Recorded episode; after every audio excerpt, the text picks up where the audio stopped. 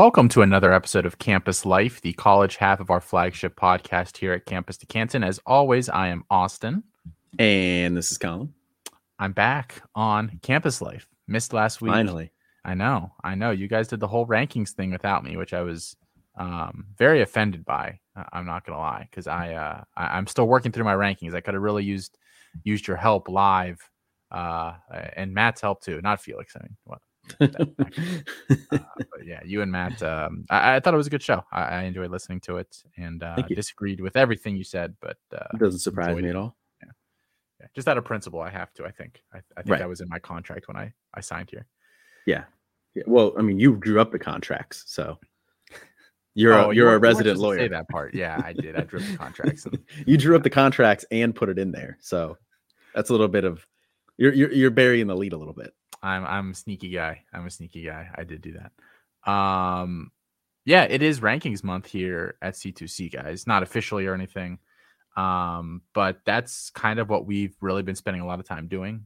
Um tracking, well both tracking movement, portal and draft declarations and then, you know, kind of adjusting the rankings uh, in relation to those things. So you'll notice some some new items on the website if you go on there campus to canton com. We have uh, both a, uh, a, tracker for who is declared for the draft, eligibility tracker there, and then we also have uh, transfer portal. Uh, and as far as I know, it, it's pretty up to date. I can't imagine you know maybe some really low low names on there that just we we probably didn't find like they were important enough to they're on there. And then the one that maybe hasn't been updated yet, but probably will be by the time you listen to this, to, or you know Tyron in a day Smith. or tomorrow when it when it leashes Tyron Smith. Mm-hmm. Uh, the wide receiver. I don't have Kye Robichaux uh, updated yet either, but Damn I actually, it. yeah, Kye Robichaux. Where is he? Where is he going? Western Kentucky running back for anybody? Yeah, Boston College. Oh, Boston College. Okay, so there yeah. we go. Yeah, I didn't put him on the list originally, so there's some guys that I don't put on there until we see where their landing spot is because these guys are like fringe. Uh, and then if they go somewhere that's mildly intriguing, I'll be like, all right, I'll throw them on there. Who are you to to make that call, Colin? Uh, the person who puts the sheet together and maintains it. If oh. you oh. have a concern with the player on the sheet, uh, you are more than welcome to help maintain that. Perfect. Because okay. it is about uh, 170 players deep, I think. That's pretty deep. Yeah. I mean, we, we've and had some considerable fantasy movement. relevant yeah. guys yes. too. So, yes. Yeah, yeah. Just just think, we only are tracking the skill guys and guys yeah. that are probably going to be important oh, for C2C. I'm sorry, I lied. It's uh 200 over 200 players deep. There we go. Okay. So yeah, go guy, go ahead, guys. If you're just looking to see um, new landing spots for players, uh, or if you've lost track, you know, did this guy declare for the draft? Because I, I always forget. We were talking yesterday. Jarek Broussard is a guy that I missed his draft declaration. Mm-hmm. Apparently, running back there from Michigan State, formerly of Colorado. Uh, he declared for the draft. So uh, that's a, that's a guy that hopped in, uh, and I'm sure there there are others that I've missed as well. Dante Wright to Temple was another one that I missed. Uh, I knew he entered, but didn't know that he had found a home there. I'm sure we'll talk about that at some point.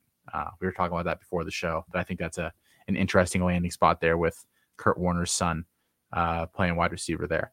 Uh, but yeah, go ahead check both those things out, and we are working on the rankings, guys. We have given a pretty hard deadline for everybody at the site uh, to have their rankings updated by uh, uh, the February 1st, essentially by the end of the mm-hmm. month. Yeah. I know for the CFF guys, it's a little more difficult just because there's you know, not so much information at this point yet. Um, but that uh, rankings will really, really, really take shape here in the next you know week or so. So if you're looking for rankings, if you're looking to start making some tough decisions, uh, some trades, uh, start planning out uh, what your drafts are going to look like if you're doing a startup. Uh, all those things we'll we'll have all that information for you uh, starting there on February 1st. So um, yep. and we are working on it. Yeah, and even the ones that like like I have mine overhauled, like we talked about last week there, but I'm still tweaking players and stuff um, as we go. Because as we were talking pre-show here, there's a guy that I noticed that I didn't have ranked at all there, and I'm absolutely floored as to how I missed this player. I, uh, quite frankly, I'm embarrassed for you. Yeah, so, I mean, yeah, you should be. That's okay. Um, I'm sure he'll be on there by the time this episode releases, so I won't. Uh, it will be because he's on there now. I just uh, added him. There we go. There we go. Um, so yeah, I mean that we are, you know, the, the cycle of the year, you know, now that this is our third calendar year that we're getting into, I think we have the ebb and flow of the off season down pretty well. uh, you know, the season just ended in in in December, and we've got to track commitments and recruiting and National Signing Day and all the transfers and, and draft declarations. Um, and and now I think all those players are kind of onto the the places that they need to be. Our draft NFL draft team is looking at uh, you know rookies from a from a purely a draft perspective and a fantasy perspective. You know the the CFF team is starting to figure out depth charts already, uh, get that all prepped. Uh, the recruiting team is working on the guide. I can tell you right now. I spent this weekend. I wrote about 15 profiles up for the Oof. for the. I know I was really really working. Um, Cruising. My wife was not happy, but you know, I, I you gotta gotta get Take these things done. Mm-hmm. So exactly. Uh, I put her in front of the TV. I turned Real Housewives on. She was good to go. So oh, there you go. Um, that's nice. I, yeah, yeah. So um, and uh, yeah, so we're kind of figuring all those things out here. Um, and then once March comes around, we'll really be picked back up here. I mean, that's yeah. we released the guide there, the the freshman supplemental guide. For those that aren't familiar, it is a guide uh, last year was 200 pages. I believe this year it will be a little bit longer. At least that's that's the plan. That's what it's looking like right now. Um, uh, of how you should be drafting in your freshman supplemental drafts for those that that have C2C leagues that are already, you know, at least a year into it. So uh, that'll be out. It has uh, both freshmen and players that are low that aren't really rostered much on Fantrax, and maybe somebody transferred out or transferred in, and all of a sudden became a little bit more valuable. So all that will be happening uh, there in March, and then we really with spring practices and stuff. That's really the ramp up, and it doesn't really slow down again until Christmas. Really, honestly, it, it, really, yeah. really doesn't. Yeah, we, we get we can kind of get a little bit of a not a lull, but like a slow down in like June. Once we get the CFF guide out the door, yeah, which which will be yeah. you know June, July, June, somewhere July. around there. Yeah, yeah, um, yeah. Then the, there is where you know we're writing, we're we're prepping for the season, but yeah, it's mm-hmm. nothing uh, like Im- immediately that needs done. Yeah, right.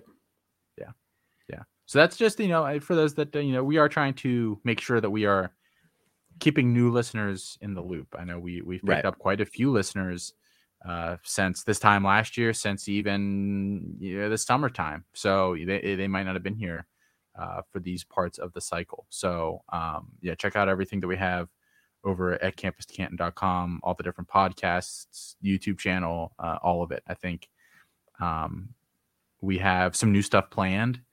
Um, so I think we're we're bringing back all the good stuff that people liked. We do listen to to feedback. Um, so yeah, I mean, I think that that'll be that'll be our year.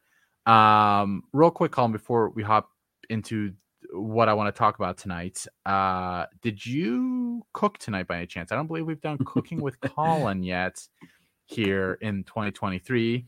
Uh, for those that don't know, Colin has a checkered past with cooking and mm-hmm. with his his overall palate, so to speak. Yes. So uh, occasionally I will ask Colin uh, what he's been cooking up lately, and usually it's chicken nuggets or something of that ilk. Uh, you have been mm-hmm. adding green things onto the, yeah. the menu here over the slowly, past few months, slowly. so that's mm-hmm. that's big. That's big. Did you cook tonight?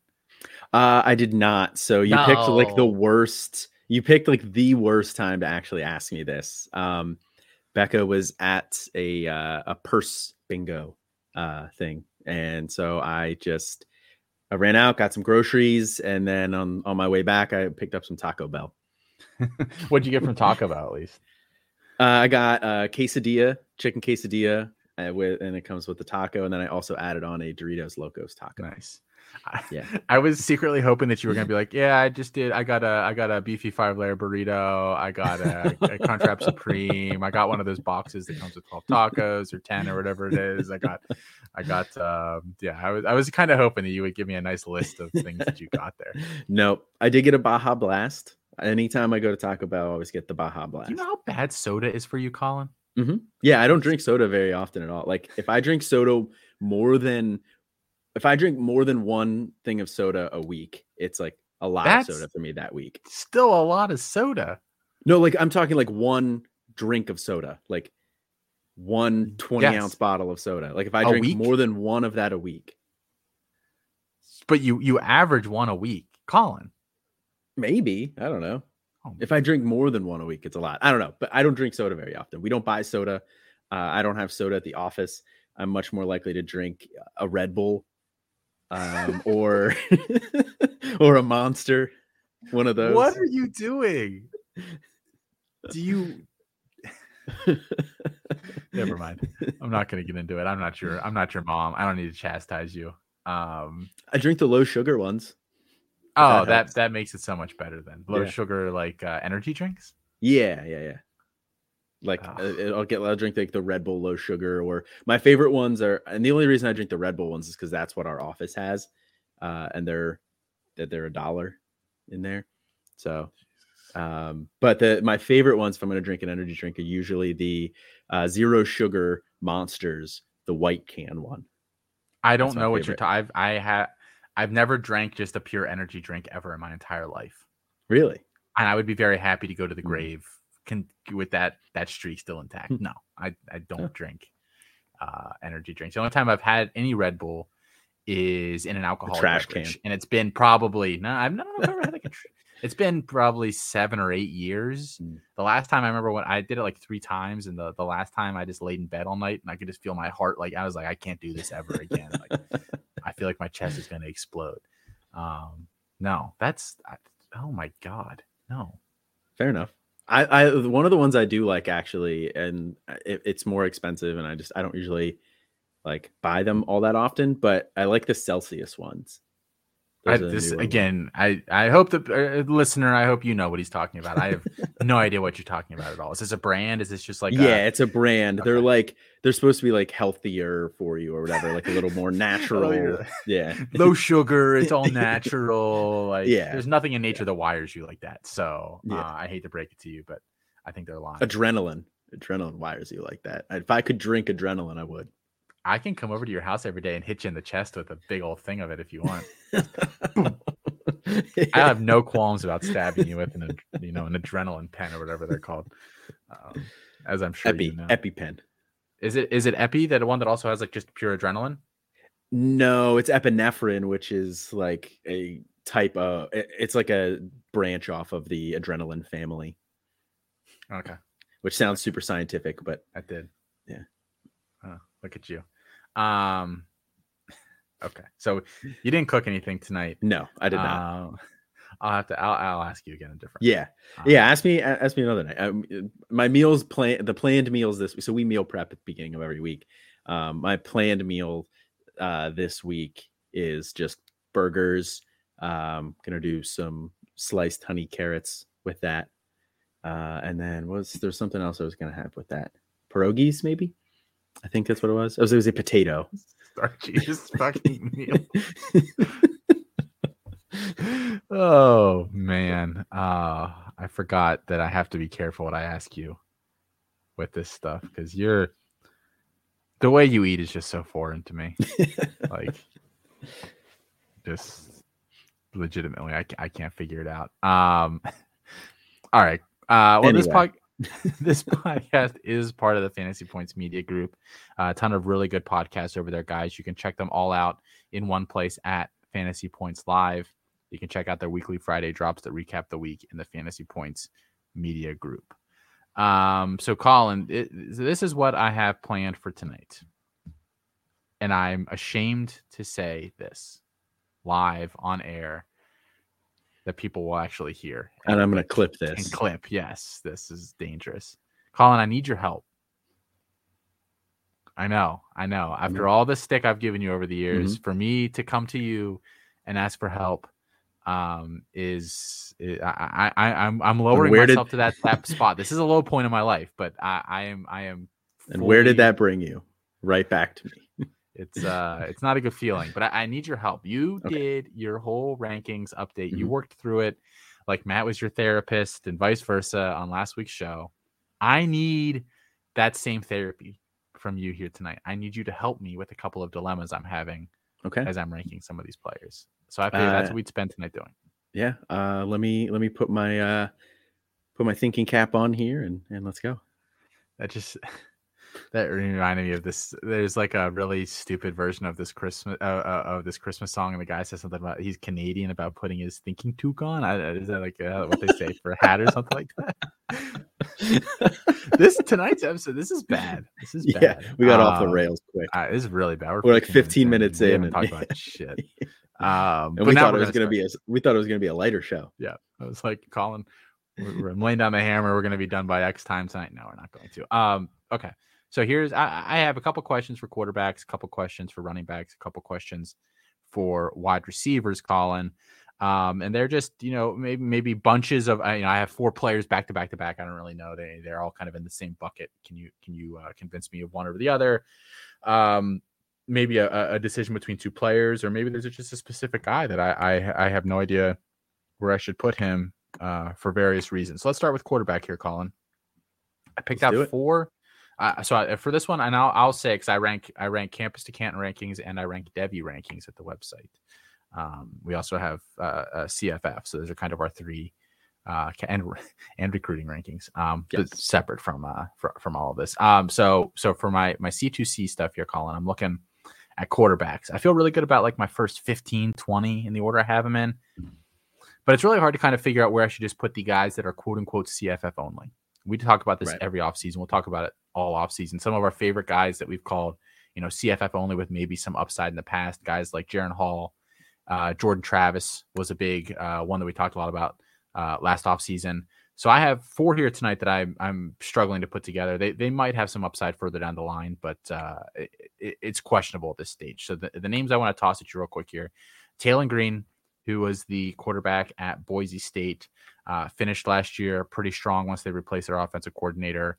Um, and, and, got that offense humming again. They look they look pretty good there down the stretch. We have Kaidon Salter, who's at Liberty, Obviously, the change to the coaching staff there, but I don't think uh, from an offensive standpoint, it's necessarily a downgrade going from Hugh Freeze to Jamey Chadwell, who was at Coastal Carolina.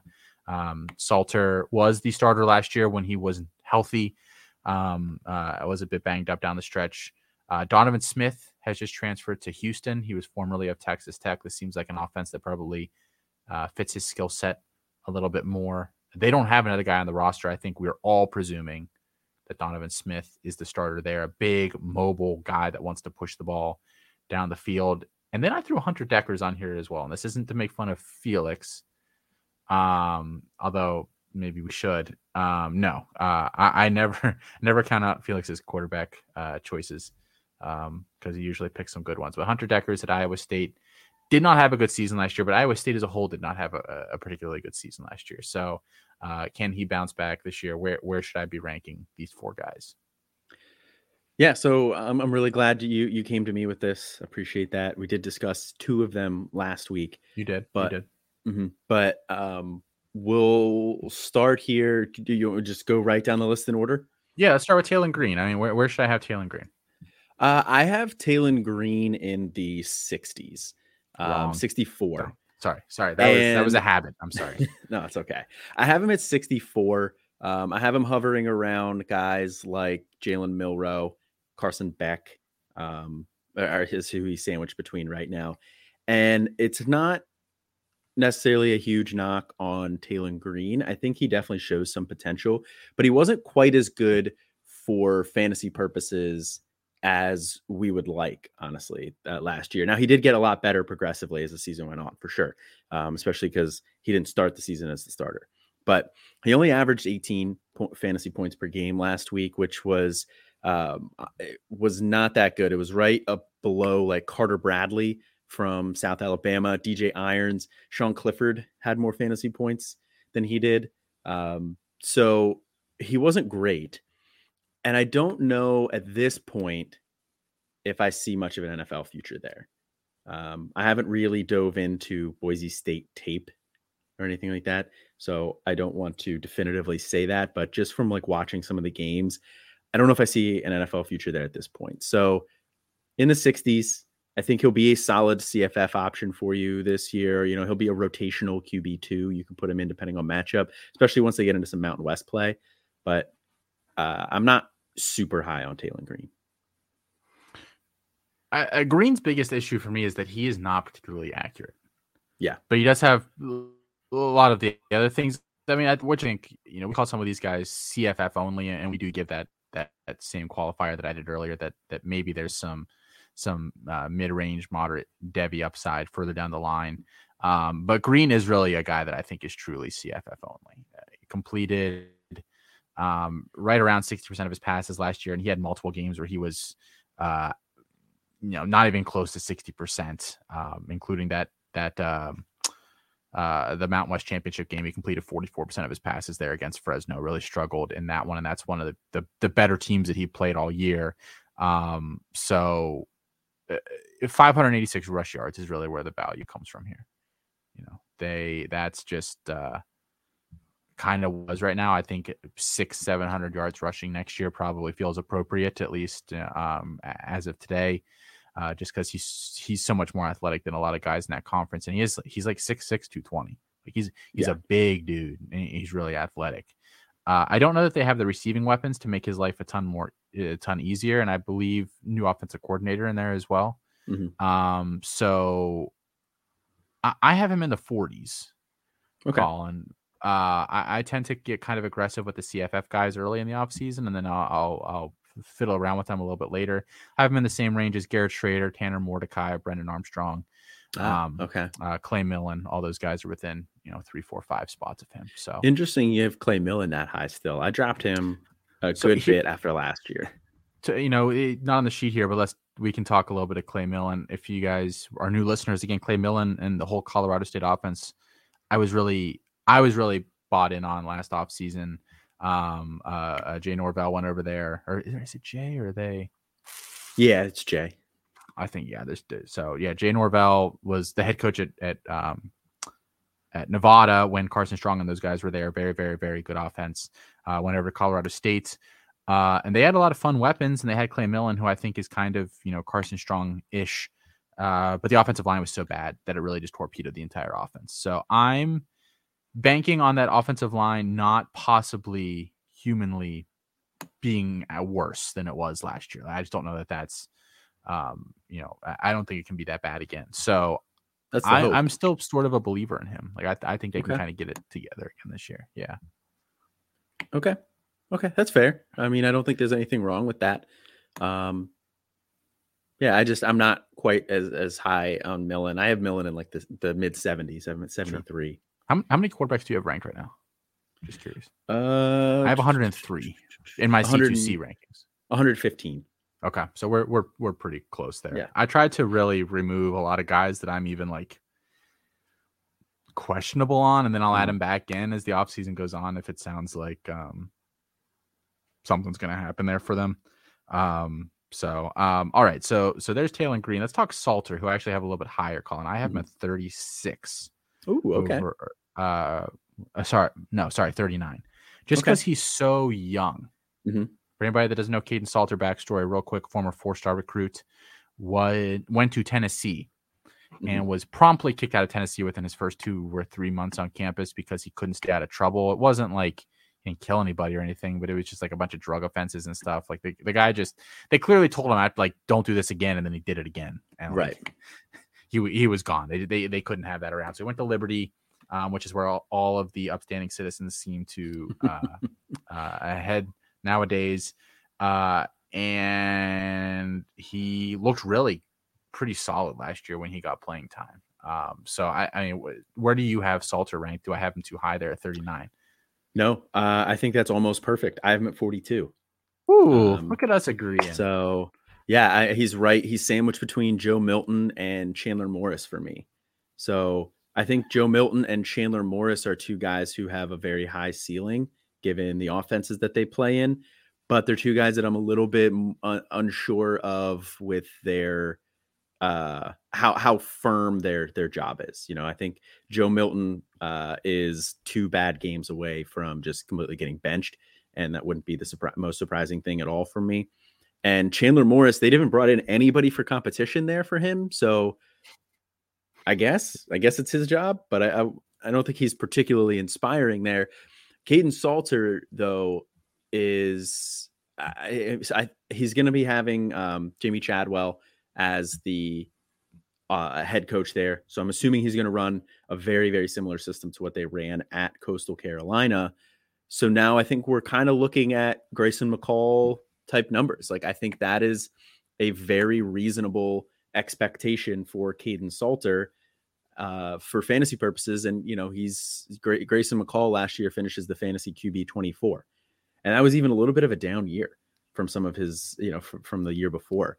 So I think we could see Salter. You can get like two years, two three years of, uh, you know, QB twenty four type production from him. I think that's pretty valuable. I don't know if I see how much of an NFL future I see. Um, he's he had he was he had potential when he came out when he went to Tennessee. He needed some development. Don't know if he's gotten that yet, but he definitely has the tools at least. Yeah, sim- they'll play a similar schedule there at Liberty as as Coastal does. So it's not like um, it, it, takes a ton of projection. You know, will will this work in a higher conference or something like that? We don't really have to worry about that. Um, I don't think he'll be as efficient. Obviously, you know, uh, uh, Grayson McCall has like all the efficiency records. Um, but I mean, a, a, thousand yards rushing over his last three seasons, basically, um, b- between the three. Uh, so average, you know, 350 ish yards uh, per season. Only ever really average about 200 threw the ball about 250 times per year as well, which is about what Salter was on pace for. He he threw the ball over 25 times once last year. Um, so I mean, I think this is a guy that again, uh, similar to Taylen Green, probably not crazy high passive volume, but he will. I, I think he'll rush for a decent amount of yardage. He had 284 yards uh, in like eight games last year. One of them, at least one of them, if not two of them, he left uh, early due to injury. So, um, and, and he had double digit carries four times and nine carries one other time. So, um, yeah, I mean, I, I, it is a profile of a guy that I think, at least for fantasy, that you probably like. They do have like no one that I love at Liberty at wide receiver, but uh, it's not bad either. Yeah, I mean, given the competition they'll play too, they don't need yeah. to have a world beater. Losing Demario Douglas hurts a little bit, but they'll be all right. Yeah, I I, th- I really think they'll be okay. Um, so I, I, Salter's a guy that's really intriguing to me. You know, I'm I'm not uh, really betting on Devy upside at this point. He is pretty CFF ish to me. Mm-hmm. Uh, about 6'1, 190 ish is what he's currently listed at. But he does have, if he wants it, uh, uh, three more years. So yeah. uh, if he never goes to the NFL or whatever, honestly, depending on how how well he's doing for fantasy, you might be hoping that he doesn't go to the NFL yeah. uh, until his eligibility is all up. But uh, yeah, an interesting guy there. And you said you I have him at 39. You said you have him where Colin 42 or something like that. Yeah, 42. Cool, perfect. So we're we're right in the same range there. Uh, let's see if we're in the same range here with Donovan Smith, quarterback going to Houston. Uh, they're replacing Clayton Tune, who had a pretty nice uh, year last year. Really, once the conference play started, he yeah. he blew up there. Uh, do you want me to tell you where I have Donovan Smith now, or do you want to talk a little bit about him? Or um, sure, yeah, do? I'll talk about him. Uh, okay, I have you, him. Go ahead. Yeah, I have him as my QB twenty eight right now. Um, I have Whoa, him. okay. Yeah. Yeah, QB QB 28 right now. I have him just ahead of Dequan Finn and just behind Lincoln Kienholz, Gunnar Stockton. Um, like right in that range. So very interesting rankings. I need to go look at your rankings. um, but I think Donovan Smith, we talked about it last year. He has a lot of interesting tools, big arm, very mobile. Uh, he showed some flashes last year. He also struggled at times too. But going into Houston, Clayton Tune last year was the QB four uh, in points per game. You know, he was just behind Drake Maye, Bo Nix, Caleb Williams. Uh, you know, ahead of Frank Harris, Austin Reed. So he was way up there. And I obviously I, I don't expect those exact numbers from Donovan Smith, but Donovan Smith, I think can that it is a fantasy offense there for from Dana Holgorsen in Houston. That is a, a good offense, so an offense you want to target. So I think there's a lot of potential there for him, and he has at least two years of eligibility. Um, I'm not exactly sure where his red shirt came in um, and how that would work, but he has at least two years, so that helps a lot too. Yeah, I think I think he actually and, only has two years because his red shirt year okay. would have been um COVID year 2020. Mm. So you know so that, that's way, all a wash. It. And then he's played nine and 12 games the past two years. Yeah. Yeah. Yeah. So but Houston is moving into the Big 12 there. Um, not this year, I believe the year after. I, so I his, that's correct. Yeah. His final year, he'll be in the Big 12. He'll be playing up some defenses. I think he's the type of guy that if he, I think he'll perform pretty well next year. You know, he'll be a, a nice option for you for fantasy purposes. And then he's going to be the guy everybody's talking about in 2024 as their their new sleeper QB. Everybody's sleeping on Donovan uh, Donovan Smith. Um, and so I, that's my prediction right now is he's going to get some sleeper draft buzz. So I I'm pretty aggressive with Donovan Smith. So I have him in the 50s, Hmm, okay. 56 or 55. Uh, similar range. I have him with uh, Brady Allen, who we who could step up at Purdue there, second year quarterback there. Uh, a couple of the freshmen, Pierce Clarkson, Avery Johnson, and then Will Rogers at Mississippi State, who I've dropped pretty precipitously because I don't think that offense will be as productive as it was under Mike Leach there. Here's my problem with Donovan Smith, and I, I think he's a pretty big sell if you can find somebody that likes him. He is he's 6'5", 230, so similar to Taylen Green there, like just a really big athletic guy. And I was fairly high on him just because I, I, wanted to see what he could do. Um, he was actually, you know, from a completion percentage standpoint, actually fairly accurate last year, 66 uh, 0.1 uh, completion percentage in that Zach Kittley, so essentially air raid ish offense at Texas Tech, uh, which is what you'd expect. I, would expect an, a, a, good air raid quarterback to be hitting 70 plus. So I mean, he, uh, he's on the low end of of acceptable within that that offense. His yards per attempt and, and all those kind of stats were uh, not very good. My problem with him is that he is a really good athlete and he's really big, but he's never actually ran for that many yards. Like he's not actually that effective of a runner. If you go and look at how he's done the past couple years in 2021, two years ago, when it wasn't Kittley, it was you know kind of uh, a little bit of a different offense there. 56 carries, 155 yards. And then last year in 12 games, 76 carries for 116 yards. I know they take out some of the sacks and uh, sacks and stuff factor into that, but um, he's not been particularly dynamic. Like for whatever reason, the athletic ability doesn't necessarily translate. Now I know Houston is a good spot. Dana Holgorsen is the head coach there. His quarterbacks have traditionally done very well for CFF purposes. So I, I, he's the kind of guy where I think if I can sell him as somebody who thinks he's going to be a CFF stud this year, I am hesitant to believe that. Even though you know, in, in a lot of these CFF situations, you buy the the system, you buy the coach, you're not buying the player.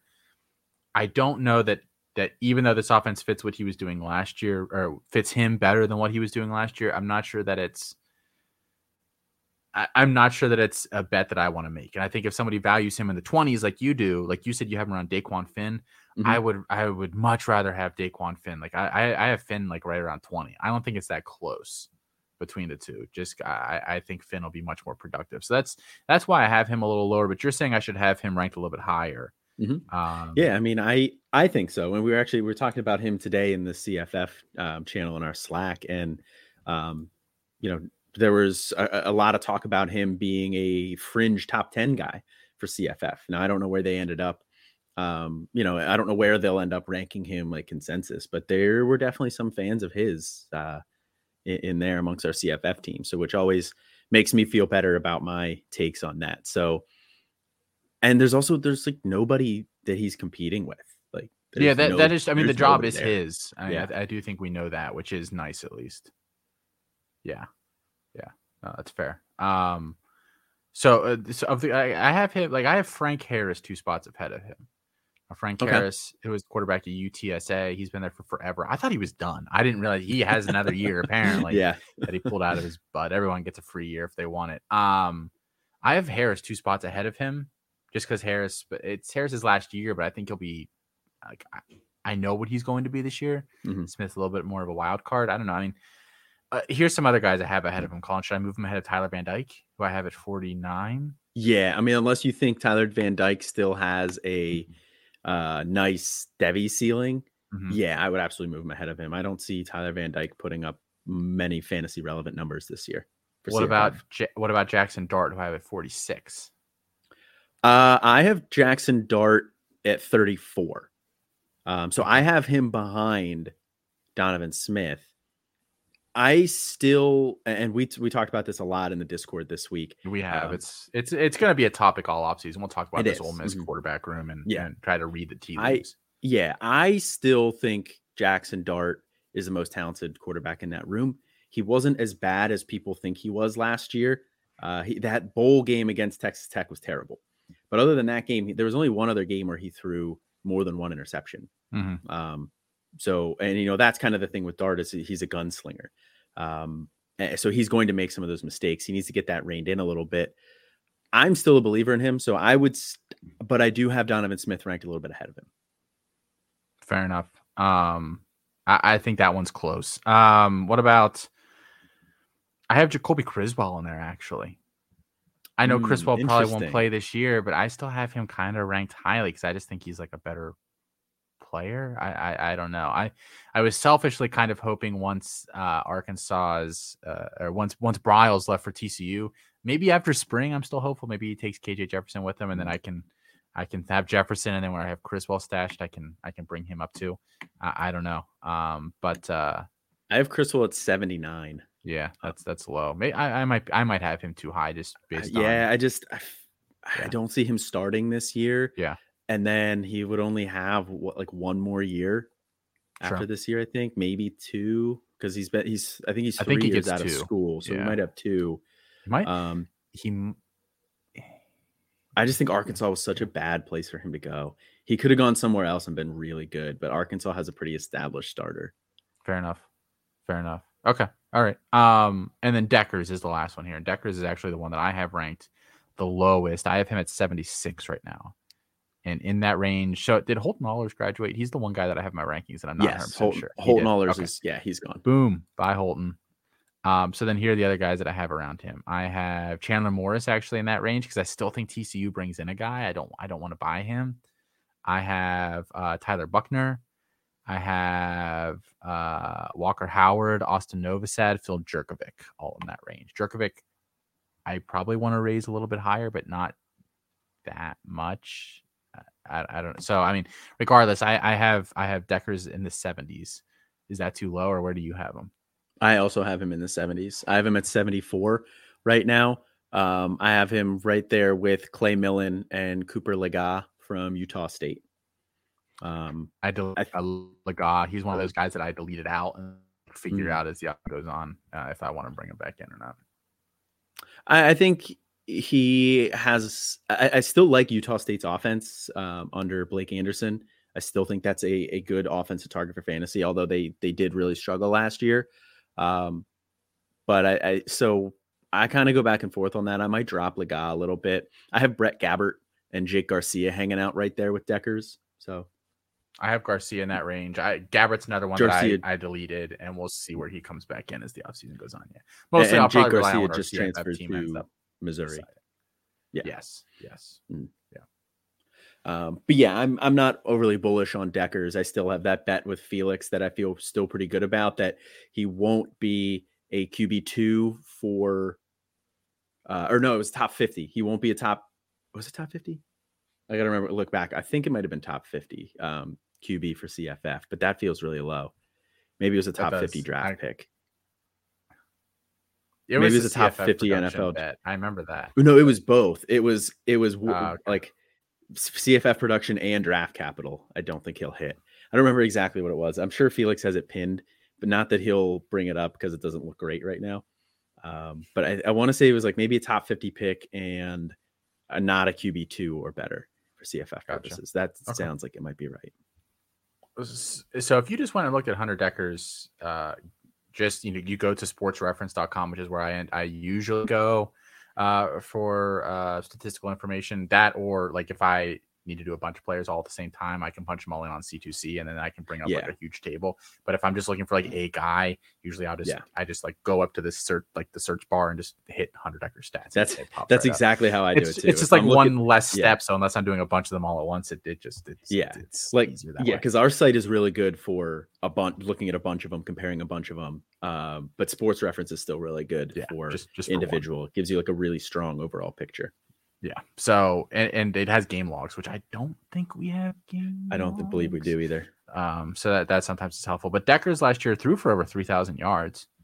He had 19 touchdowns on 14 interceptions. Was a killer. Completed 66 percent of his passes, um, and then ran for 73 yards. So um, was not the rusher that I think we thought he could be. No, I didn't think he'd be a 500, 600 yard guy, especially because you have to remember that college they net sack yardage lost with yes actual rush yardage. So so you have to keep that in mind.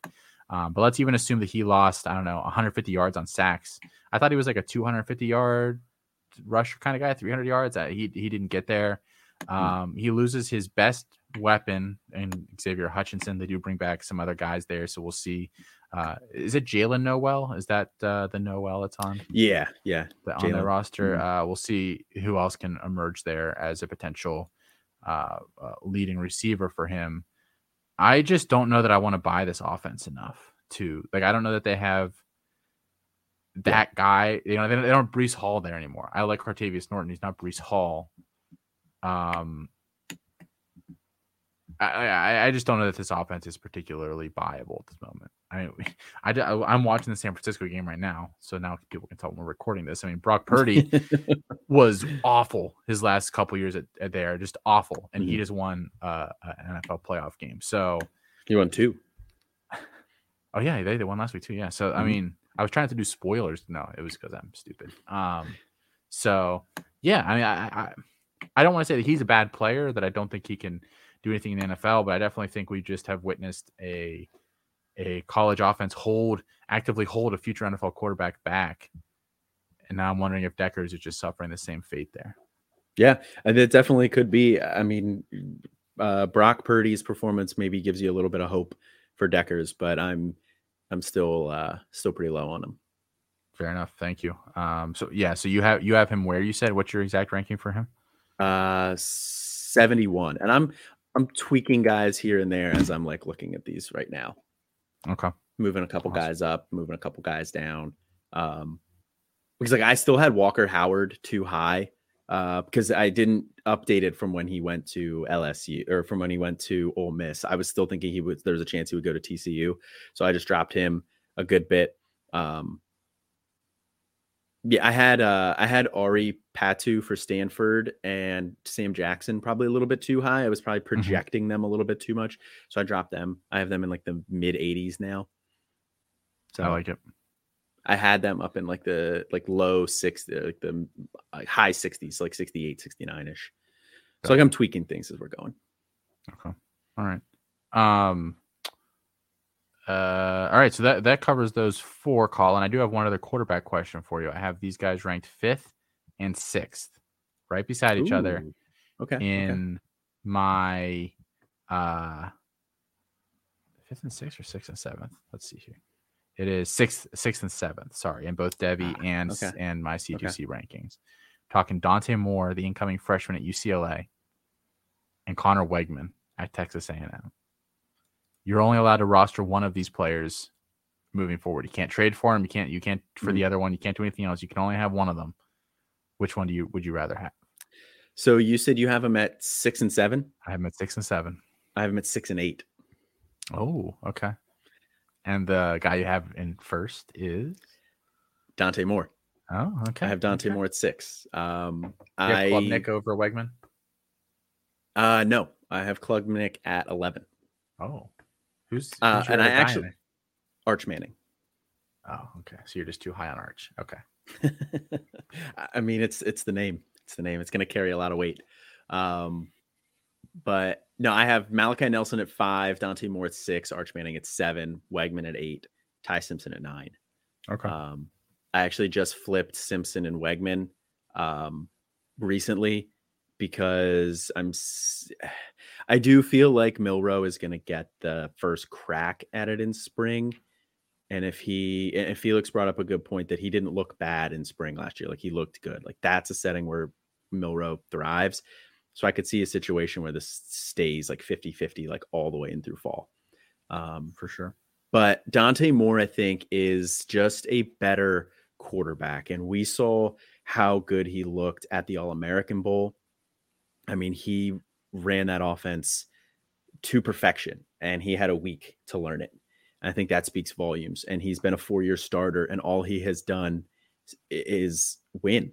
He's won two state championships. He's just commanded that offense really well.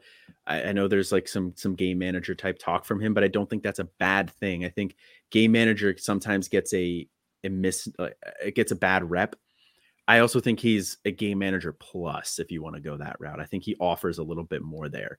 Um, he does offer a little bit with his legs, although he doesn't typically take off and run that much. But I just think even I think Dante Moore is a little bit better of a quarterback. I think he's a better quarterback prospect coming out. We saw it for a year from Conner Weigman, but I'm just kind of betting on the ceiling of Dante Moore here. But they are very close. I um you want to talk about a guy that just has it I just think Dante Moore has it. Yeah. Like whatever it is. Uh, He has. Joe Bur- Joe Burrow has it. Patrick Mahomes has it.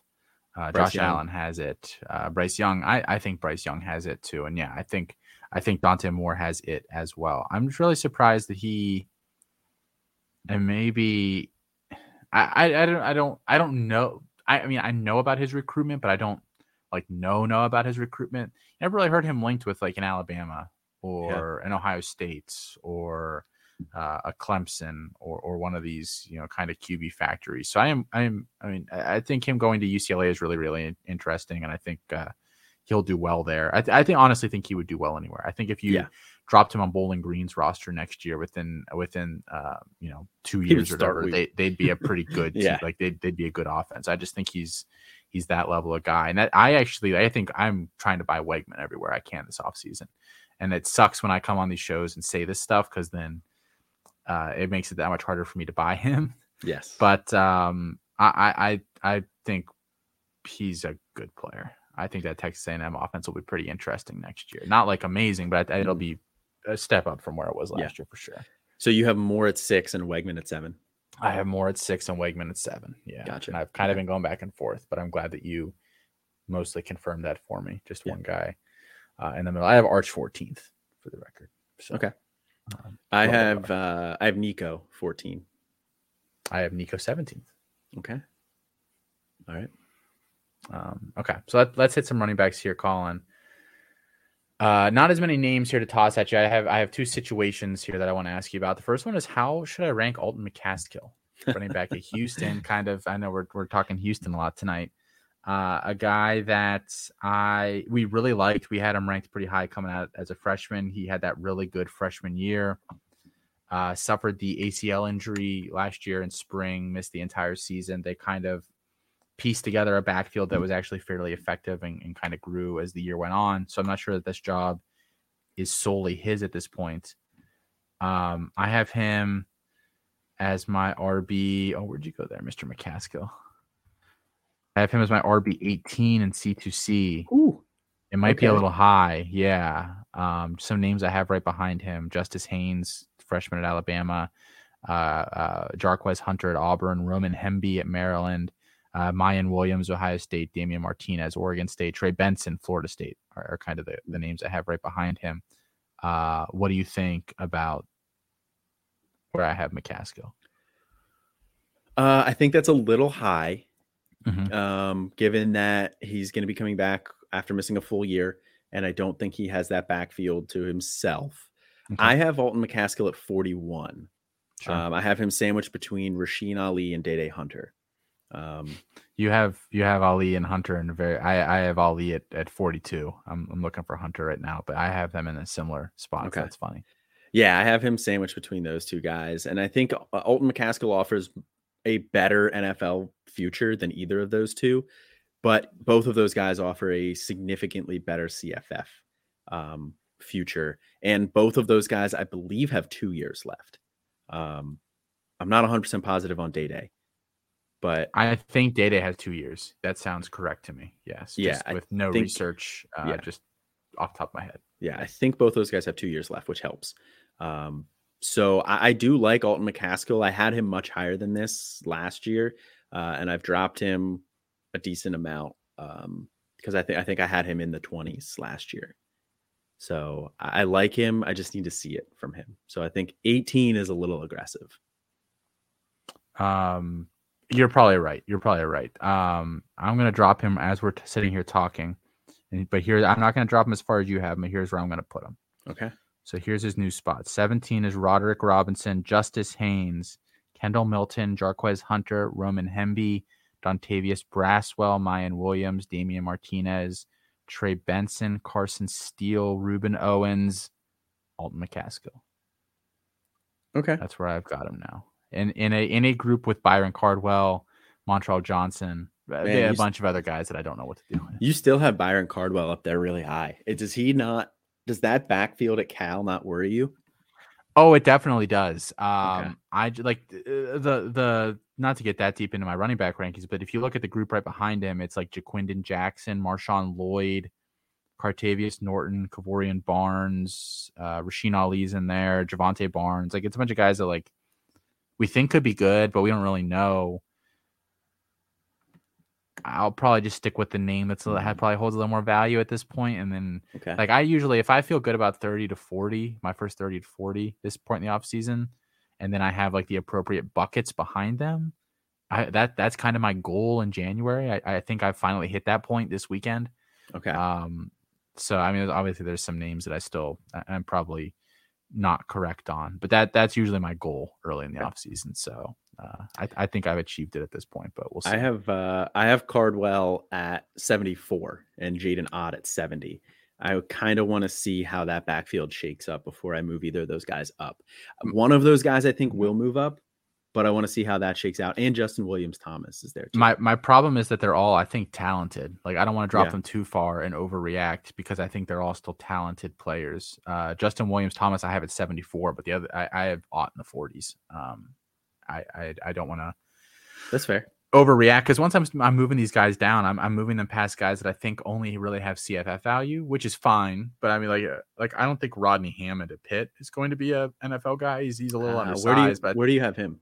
I have Hammond at 49 because I think Okay. he just steps into Izzy's role and puts up Yeah. 1400 yards this year. Like that, I think that- that's that very value. fair. I have him at 60 and I almost kind of want to move him up a little bit. I ha- That's a fair I think I might have some of these freshmen ranked maybe a little bit too aggressively. I don't know. so I I have and I've I figured this out too. I think I I've really like got my recruiting rankings I think locked in at this point. Um, the running back buckets for me are basically the top three: Baxter, uh, Roderick Robinson, Justice Haynes, and then there's a group of three or four behind them, uh, in no particular order. Uh, uh, Dontavius Braswell is going to South Carolina.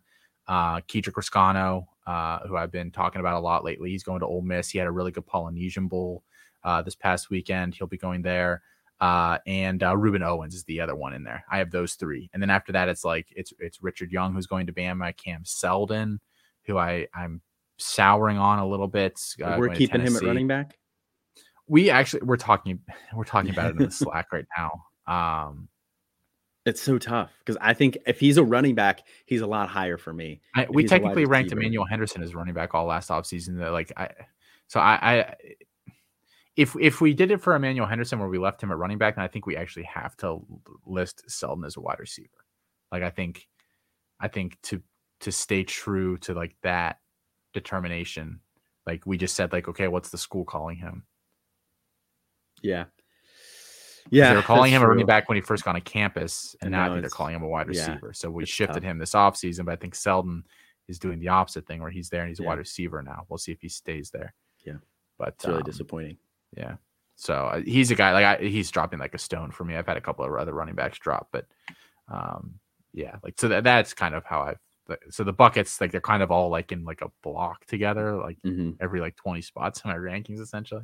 Yeah. Um, so yeah, I mean, there's and there's a lot more running backs in there. I'm not even going to ask you today about like Raymond Davis or Andrew Paul. I tell you, I don't have Raymond Davis at 19 or wherever it was that Matt had him. I he said that I almost like drove my car into a ditch. I was I have- driving. I have Ramon Davis at 40. I, I, I have him at 48. Yeah, Yeah, I, think, that's, a very reasonable, range. Yeah. Yeah, yeah, Yeah. Um, I still have Yeah. eight Andrew Paul, Jaden Blue at 34 and 35. yeah, that's not a Um, bad spot. I have Paul s- at 43. So Okay. yeah, I'm still holding out hope for them. yeah. yeah. So it- it's a very difficult time of the Yeah, offseason. just it is. everyone know. I It think really is. I think um and Matt and I talked a little bit about this on Devy debate last week. Mhm. Um like That's what I was referencing for anybody Mm. who hasn't listened to that about me not having him at 19.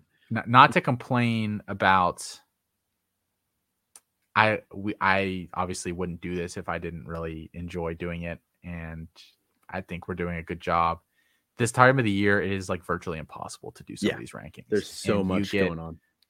you get a lot of people that are that are happy just to hear the discussion and then you get like a handful of people that are like dicks about it Yeah. um so thank you to the people that are um kinder about it as we kind of feed. you know why do you have this guy at 100 realistically there's 40 players in a row that could go in any given order and i'm waiting to hear spring news like that's the best Yeah. answer i can give you so Yeah.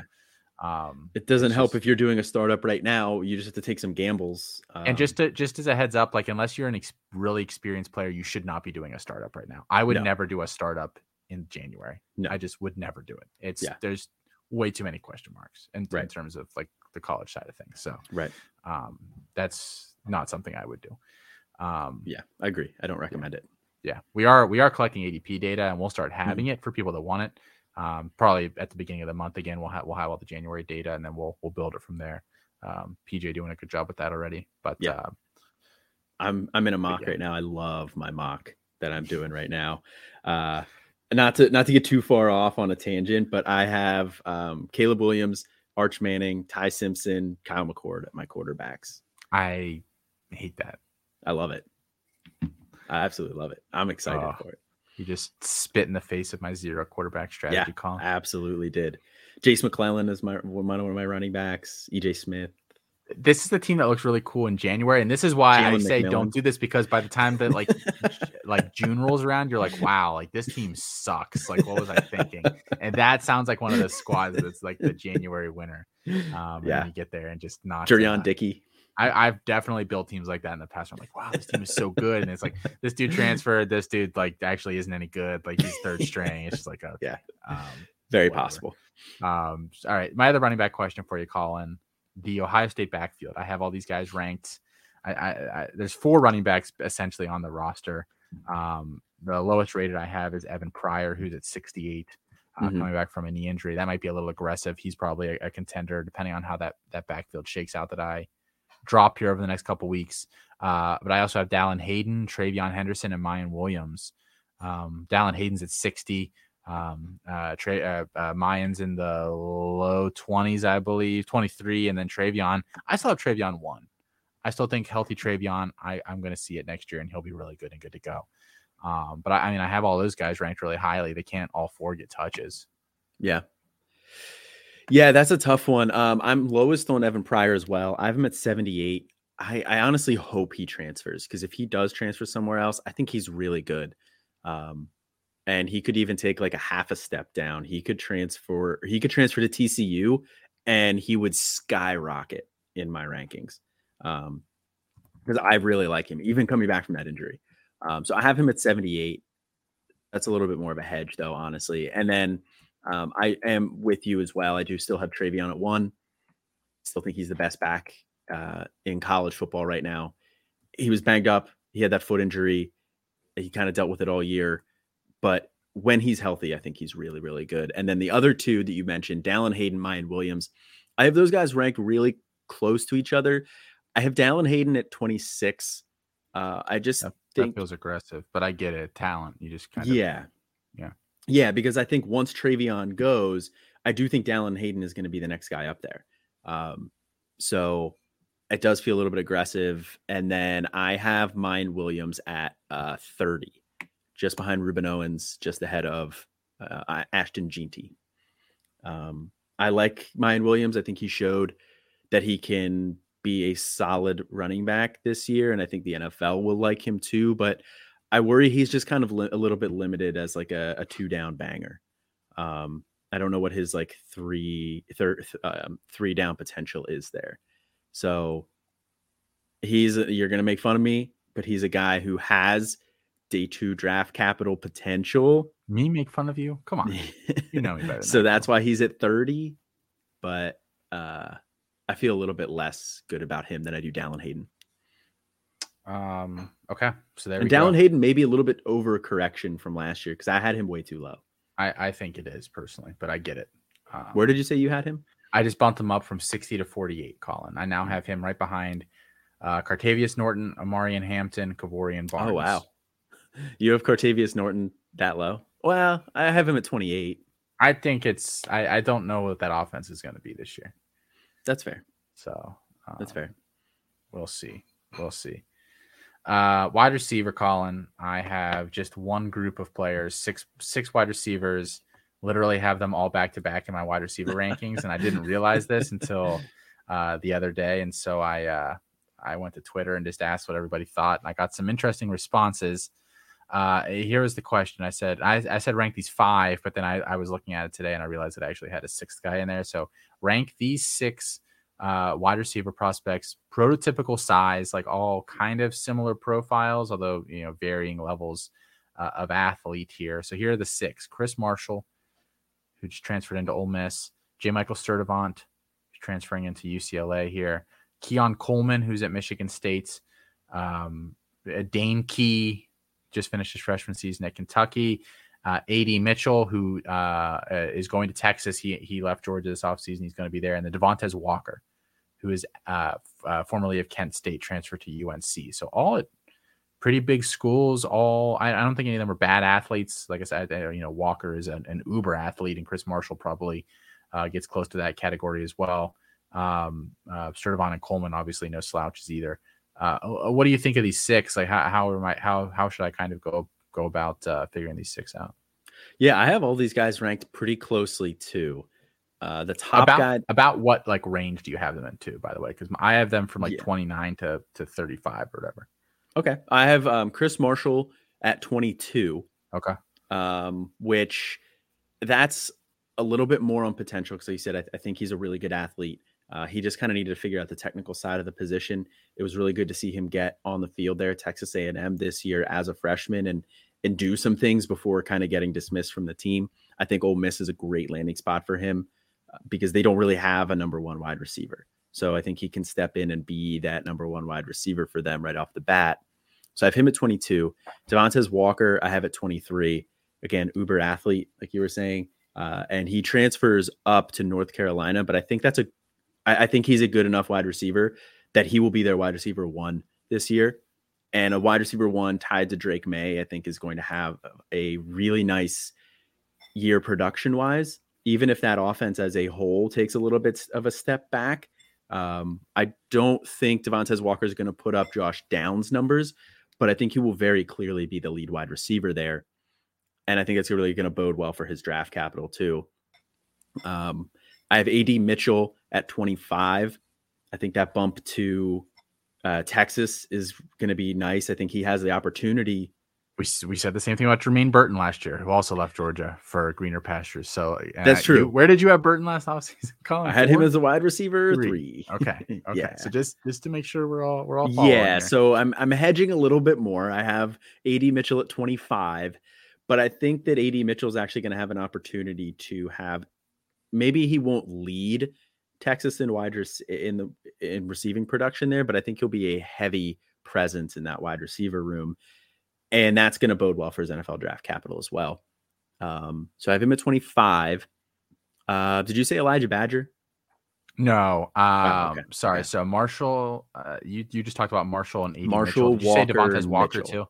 Okay. Yeah. So then J. Michael Sturdivant, Keon Coleman and Dane okay. Key are my other three here. Okay. Uh Sturdivant, I have at 31. Okay. Um, I think that that we I also have him at 31. That's nice. funny.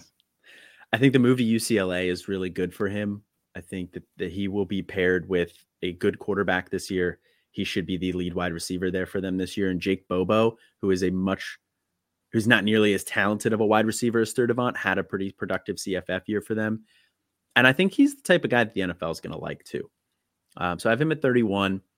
Uh, Keon Coleman, I have at 40, have him a little bit lower. I'm a little bit concerned about Michigan State's offense. They took a pretty significant step back last year. I think they'll be a little bit better this year, but I'm not 100% bought into it. But I do think he's a good, a talented wide receiver. So I think he has some good Devy potential there as well. And then Dane Key, I have at 42. Um, I like Dane Key but I think he's a little bit limited in terms of a receiver. I think at this point he's still just kind of like a field stretcher. Uh, I don't think he's really refined in the like intermediate area uh, of the field or, or even really in the short area. So he's going to have to work on that. Um, and he's the second best wide receiver on Kentucky. So, you know, uh, but I, I, he's you know he's big, prototypical size. He's fast. So you kind of have to keep him around the 40s.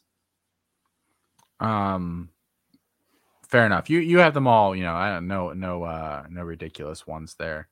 Uh, Thank you. In terms of rating, Thank you. Where that you might have... be the best compliment you've given me. I, I do ask want to ask you about one more player here, mm-hmm. Colin. Where do you have um Julian Fleming right now? Ah man. And for the record, I this is like I'm not asking this because I'm gonna sneak yeah. after you talk, be like, because I'm actually really high on Julian Fleming. Yeah. I have Julian at 76 because I think he's gonna get mm, snaps. Okay. He can't stay healthy. I'm not sure how good he actually mm-hmm. is at playing wide receiver, but yeah, you know, potential starting wide receiver at Ohio State. I don't think mm-hmm. you can uh, uh, uh, uh, crush him too much for that. No, I agree with that. He he climbed my draft board or he climbed my rankings from last year where last year I was like this guy's pretty much untouchable because I didn't think he was going to see the field at all. Now we saw a J it took a JSN injury um, for him to really get on the field because I think Egbuka and Harrison Jr. are just infinitely more talented than he is. Um, but I have Julian Fleming at 65, and mostly wow, for okay. the reason that you said, where he just he's a starting wide receiver at Ohio State. He is athletic, he has good size, so he checks a lot of those boxes. I just don't think he's all that talented of a receiver and the injury history. Uh, fair enough. Fair enough. Um, yeah, I, I, I don't, uh, I don't think you're, you're too off base there with any of those guys. Um, and those guys are toward the bottom of where I feel comfortable with my wide receiver rankings. My wide receiver 40 is Kevin Coleman, who's headed to Louisville. Hmm, and that's okay. kind of like the cutoff where I'm like, I, I have really, him at 33, at so a little okay. bit higher. But. Yeah, we're, we're, we're in the same range there. Um, so uh, then a lot of freshmen kind of behind him and some same Jalil Farooq's in there. Like, is Jalil Farooq good? I don't know. Oh, Tory okay. Horton's in that range. Yeah, I have I have Farooq uh, a good bit higher. I actually have Farooq as my wide receiver twenty seven. Interesting. Interesting. Twenty six. I'm sorry. So here's here's my problem with Farooq, and I know Nate Marquise listens to all these shows. One of our CFF guys and a guy that's been playing CFF and, and kind of talking about CFF for a really long time. So, and he he generally listens to the show, although usually a couple days after it launches, like Thursday, Friday, I usually hear from him. Be interested to hear what he thinks about our opinions on Farooq. I don't think Farooq's a bad player. And actually, Farooq was a guy that I highlighted as like a 45th round kind of guy when he was a freshman. My like, I'm not sure that he's good enough to just like for me to have the mindset all off season that he is the wide receiver one at Oklahoma. Okay. Like I'm not convinced that he doesn't just get Wally pipped as the season goes on and somebody steps up and kind of outproduces him. I'm not he's not gonna get benched or anything. I just don't know that he's like, you know, leading man at OU in Jeff Lebby's offense mm-hmm. material. I just I don't know. I like I could see him having, you know, 900 yards and six touchdowns. Is that a guy that like that's a good player, I don't know that that like where the in, in, in you know how mm. I look at these things, you know, and I'm trying to weigh, you know, That's does this freshman have NFL potential? Like who's going to produce this year? Like I don't know that he he falls necessarily into a category that I like want to really really be aggressive with his ranking. Mm-hmm. That's fair. That's fair. Um, do you want to grade a trade that I made on air, or do you want to do that off air? Yeah, I'll do it. I'll do it on air here. I'm okay. I'm gonna say that it was awful for you no matter yeah. what you say here. Yeah. Even well, if it's like a steal, I'm gonna be like, it it's, sucks. It's, it's definitely not a steal. And it it's in the program where I don't care at all really about the NFL side right now. Um you won that, your ship. You can. I won my ship and I was just kind of packing it in, moving on and focusing on the college side, kind of flipping that around. Um, I traded Jordan Addison and Trey Palmer. I got back Antonio Williams, Jalil Farooq, and a supplemental first. And supplemental first in the program league is heavily depleted because of the way that we do freshmen. I don't love that. I don't hate it. Mm-hmm. Didn't we talk about Jordan Addison versus Antonio Williams? We did. We did last week, and I said I, I we preferred both, Addison. We both we both preferred Addison. Yeah, I, I it's the other pieces that I like. Uh, that that said. Can you repeat the trade one more time for me? Yeah, I gave up Jordan Addison and Trey Palmer and I got Antonio Williams, Jalil Farooq, and a supplemental first. Yeah, I guess I just don't rate Farooq highly enough. And the first, some some years those first it's are the, fairly valuable. What it is number two, one hundred oh two. Take. Ah, that's a good question. I don't know at this point, honestly. Okay. I haven't looked closely enough yet, but I am confident that I'll get somebody there at the 102. I got Tillman at the 103 last year, so there are definitely dudes out there. Yeah, uh, occasionally everybody everybody burned their pickups early in the year, and Tillman wasn't doing yeah. anything, and then he yeah. broke out. And... There's a couple, yeah, there's a couple guys like that that'll be that'll be available that I know of. Is Devontae Walker available in your grouping of the I, program? I'm not 100 percent sure. I want to say no, but I really hope he is. I think he is in ours because like one person had a waiver pickup late in the season. I tried to like trade for it, like as in like yeah, let's negotiate this, and then you go pick up this guy, and then we complete the mm-hmm. trade. Um, and they ended up I didn't. They weren't Didn't- really didn't they through. weren't really CFF contenders, but they they were like, oh, we, we need a tight end for this week to make the playoffs. And I was like, what? Doesn't that doesn't compute to me? Because I didn't. They they were not a contender. They didn't make it very Mhm. far. Um, but uh, you know, shoot your shot, I guess. Um, Yeah. So, but yeah. So yeah. Okay. Interesting. Yeah. I, I don't like that trade for you, to be honest. I don't think it's like a a Mm. rip off or anything. I just I don't know that Farooq is a mega producer next year, and I like that now we're just talking about a totally different player. But this is Yeah. the, the fun part about this Yeah. show sometimes. Yeah. Um, I I think I like Trey Palmer, but I don't think he's ever anything more than like a complimentary piece. In You'd, you'd be happy to have him as a flex option now and then. Yeah, exactly, exactly. So uh, while I was really high on Trey Palmer and I liked him a lot last year, and he did perform really well, and I do still like him, um, I'm not going to overinflate his value just because I was right that he was going to have a good year, you know. And I do think he prob he he's a very fringe day two guy. I think he'll ultimately go in like the beginning of the fourth round of the NFL draft, but it, he could blow up at the Senior Bowl potentially. Um, so that's kind of where it ended up for me. But I like it for me because I'm I'm a lot closer on the on the college side. One other guy I want to ask you about real quick, Colin. Mm. Uh, Aaron Anderson, uh, who just transferred out of Alabama to LSU. Yeah, He was he was a four star, but I believe he was the highest four star in the composite. Like he was he was right on the borderline. Was Mhm. injured for most of the year. Uh, Mhm. Chris Moxley, if you're listening to this, uh, I won that charity bet. You still need to pay up. I'll send you the charity that I like this week when you when you respond. Um, I bet that Anderson would be a, a zero, and uh, uh, he did not think so. Um, I didn't think he would either because I thought he would get there through um through special teams. So here, So- here's actually the little secret about this.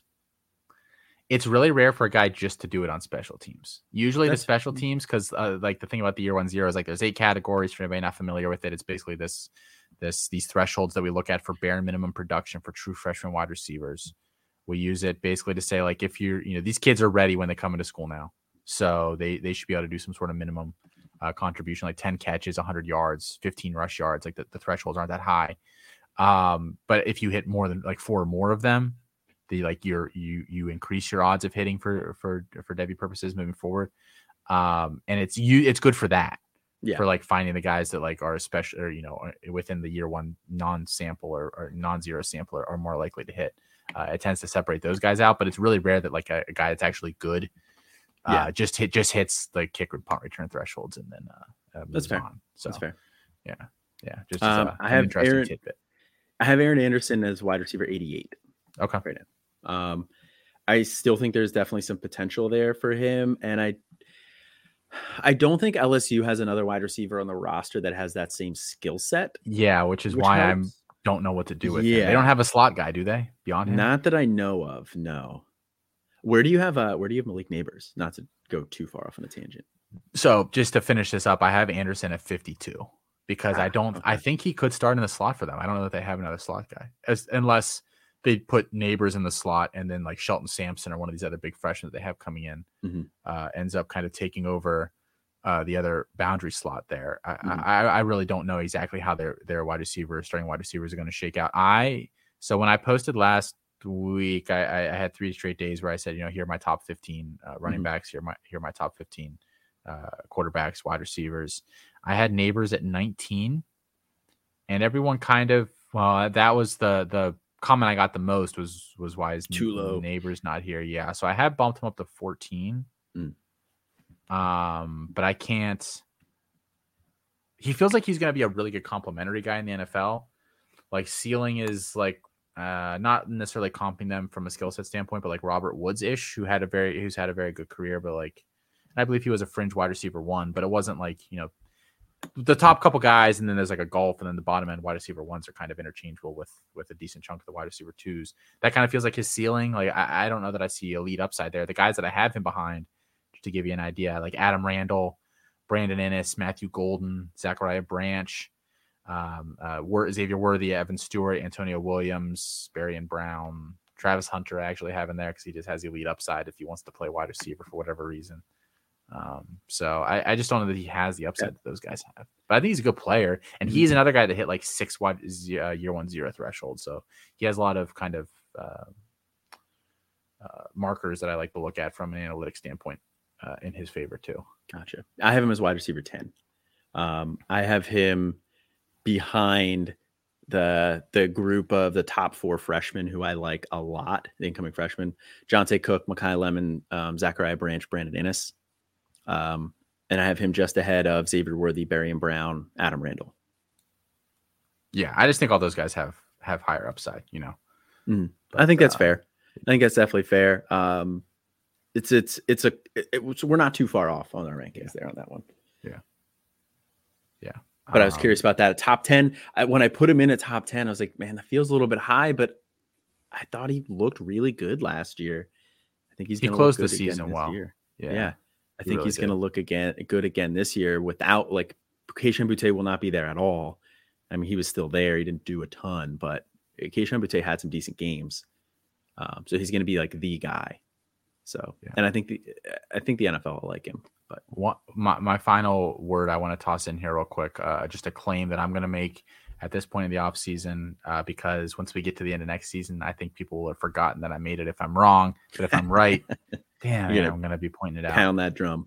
Yeah. So I th- Wisconsin's going to have a much better offense next year. Just you know, they bring in Phil Longo at offensive coordinator. They bring in uh, an actual quarterback um, uh, from SMU Tanner there, Mordecai. Tanner Mordecai. Thank and you. they bring in Nick Evers too, who I like. Yes. I so you know, if, if, something happens to Mordecai, I think Evers can step in and play okay too. And then they they actually had some wide receiver talent on the team last year. Like no one great, but Dike. Mm-hmm um, uh, Skyler Bell, and then they bring in CJ Williams, who was a true freshman last year at USC, a top uh, 10 guy in the class, uh, according to the composite, I believe. Uh, I'm I'm going to call it now that I actually think Skyler Bell is their leading receiver. I think CJ Williams will not lead that room. Um, Williams, like they had all sorts of wide receiver issues at USC last year, and CJ Williams just straight up was not even playing. Like couldn't even barely get snaps, and he's a That's slot true. guy. Like I, I, I, don't know. So I I, I don't uh I, I think that Skyler Bell leaves that receiver room next year, and I think he gets like 70-ish catches, like 70 for 950 and six feels like his range, five. Um I, I think he's he's the lead guy there. Maybe maybe a little less than that. 60 for 850 and, and four or five. I think that's the range he falls in. Okay. Yeah, uh, I I don't really know what to do with that wide receiver room right now in Wisconsin. They have uh it, they're just it's completely different staff completely different wide uh or completely different quarterback just there's so much different there that i'm gonna need to see it in spring till i to figure out who uh i like the best in that room i have cj williams ranked the highest i have him at uh i have him at 80 um just behind andre green jr um and just ahead of derwin Burgess Jr. at Georgia Southern. Um, but I have Skyler Bell and Chimere Dike at 120 and 121. Um, I just kind of need to see figured out in spring. That's definitely a very volatile spot. I, don't have Dike ranked. Uh, might be an oversight, but he's a guy that I'll I'll toss in there if I hear spring news. I have Bell at uh, 104, and I have CJ Williams at uh, 110. So not that okay. much further behind, but I, I do anticipate over the next couple of weeks, Bella guy that every time I kind of go in and poke around, he raises, you know, two or three spots in my rankings. I mean, some of the guys that I have right ahead of him, Gary Bryant Jr., uh, mm-hmm. Brian Thomas Jr. at LSU, Christian Leary, who's now at Georgia Tech by way of Penn State. I have Keandre Lambert right there with him because I'm not sure with Cephus and, and some of those other guys exactly. Christian Leary was in. Alabama. He's at Georgia Tech now. You said by way of Penn State. Sorry, sorry, I was looking at Lambert already. Yeah, by yeah, way of Alabama. Yeah, yeah, thank you. So I mean that's that's the range I have him in. Okay. Um, so, but uh, but yeah. Um, well, if no other uh, no other input there, Colin, thank you for your help tonight. I oh, know, oh, no problem. Um, I know I can always count on you to uh to help me out. Uh, mm-hmm. not the sentiment's not tr- tr- yeah not, not no. reversible. So don't uh don't don't come ask me for help. But uh, yeah, uh, yeah, no, I, I know better than that.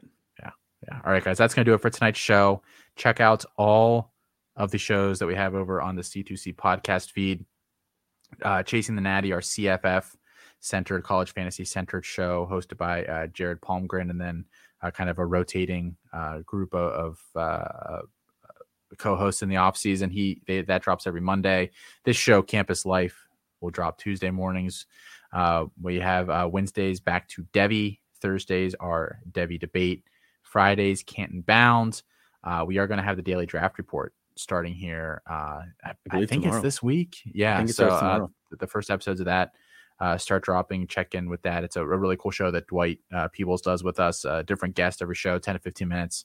And they discuss uh, one prospect, uh, rookie, upcoming rookie uh, in the NFL draft. Uh, there will be some other floating shows throughout the offseason, guys. I know we have the future freshman pod that'll be back looking at some of these freshmen from a, a college fantasy dynasty perspective. Um, so lots of good things planned here. we will see you guys later this week for Canton Bound. As always, until then, I am Austin. And this is Colin. Have a good one.